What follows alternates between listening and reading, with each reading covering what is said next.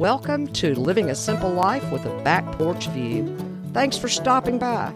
Grab a glass of lemonade, pull up a rocker, and join me for conversations about living the simple life. Go ahead, get comfortable, and settle in for a good visit. It's time to relax and enjoy.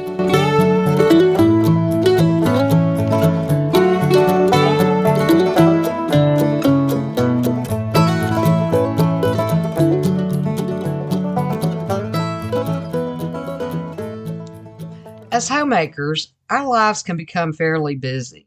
We balance caring for our home, nurturing our families, helping our neighbors, and joining in with our community. There are times when our schedules are so full, we tend to neglect one of the most important people on our list. And that person is you. We don't often stop to think about the importance of caring for ourselves. As the primary caretaker for our homes, family, and faith, homemakers mark these things as priorities. In reality, they definitely are, but the problem comes when we neglect to add ourselves to that short list. Taking care of ourselves is just as crucial as taking care of the other priorities in our life. Without self care, we run the risk of becoming physically drained, emotionally, mentally, and spiritually. If we aren't careful, we become overwhelmed and end up succumbing to exhaustion, which can in turn result in more serious illnesses. Dictionary.com in part defines overwhelm as to load, heap, treat, or address with an overpowering or excessive amount of anything. Without managing it, overwhelm can quickly turn into stress and worry. All three of these can result in negative affectations of your thought process, emotions, physical and mental health, and if too severe, causes antagonistic behavior. It can also lead to serious physical problems such as heart disease, high blood pressure, significant weight gain or loss, and other issues. The act of self care for the homemaker is finding things that can nurture every part of your body, from the physical to the invisible aspects of mental, emotional, and spiritual well being. By engaging in these activities, you will better be able to relieve stress, clear your mind, relax your body, and strengthen your focus. no matter how hard we try to avoid it, for many of us, how we are perceived by others is a concern. The last thing we want to do is appear selfish and self centered. These two negative personality traits are the biggest reason we fail to take better care of ourselves. But provided it isn't the only focus, self care isn't a matter of being selfish or self centered. Instead, it is literally taking time to care for your personal well being. Think of it as a doctor's appointment. Even if all you're doing is going in for a yearly checkup, no one thinks you're being selfish. Instead, they think you're making a smart decision.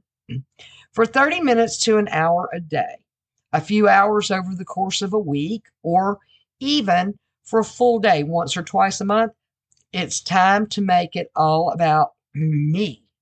How and when you schedule me time and what activity you engage in is totally up to you. The important thing is to literally schedule it on your calendar and do it. And when you do, get excited about it. Do some do you remember when you were anticipating going someplace or doing something special? There's a good chance you got excited about it. You spent time choosing the right thing to wear. You took extra time and care getting ready. And you had a spring in your step and a smile that reached from your face down to your very soul. This is how you should look at your self care time. Get excited, make it fun. Even if all you have time for is 30 minutes having afternoon tea, make a simple production out of it. Pour yourself a cup of your favorite hot beverage or a tall glass of ice cold lemonade or sweet tea. Set out a plate of your favorite snacks, from fresh vegetables and fruit to cookies or a lemon bar or two and then settle in, relax, and enjoy your time. To make self care work for you, you must first learn to prioritize. The first step is knowing that you have everything that you possibly can under control and let the rest go. First and foremost, identify your priorities, such as home, faith, and family. The next step is to get and stay organized.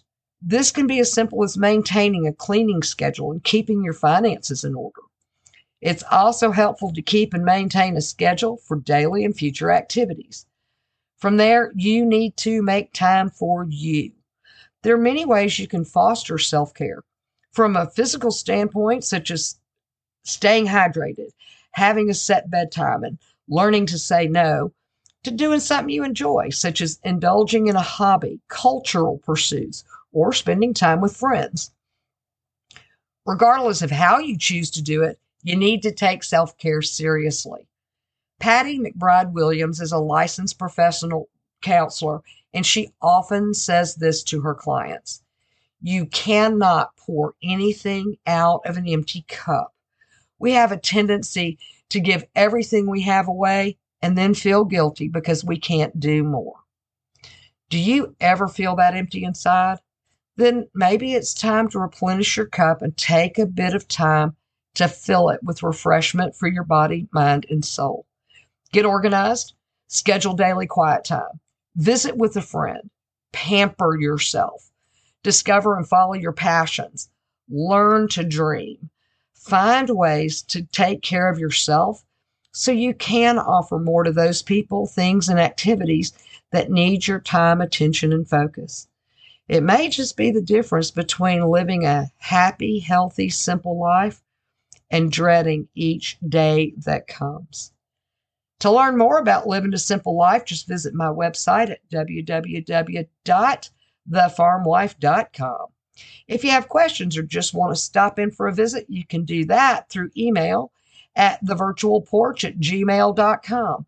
And be sure to subscribe. You don't want to miss a single conversation. I'll be sitting on the porch every Monday morning waiting for your visit.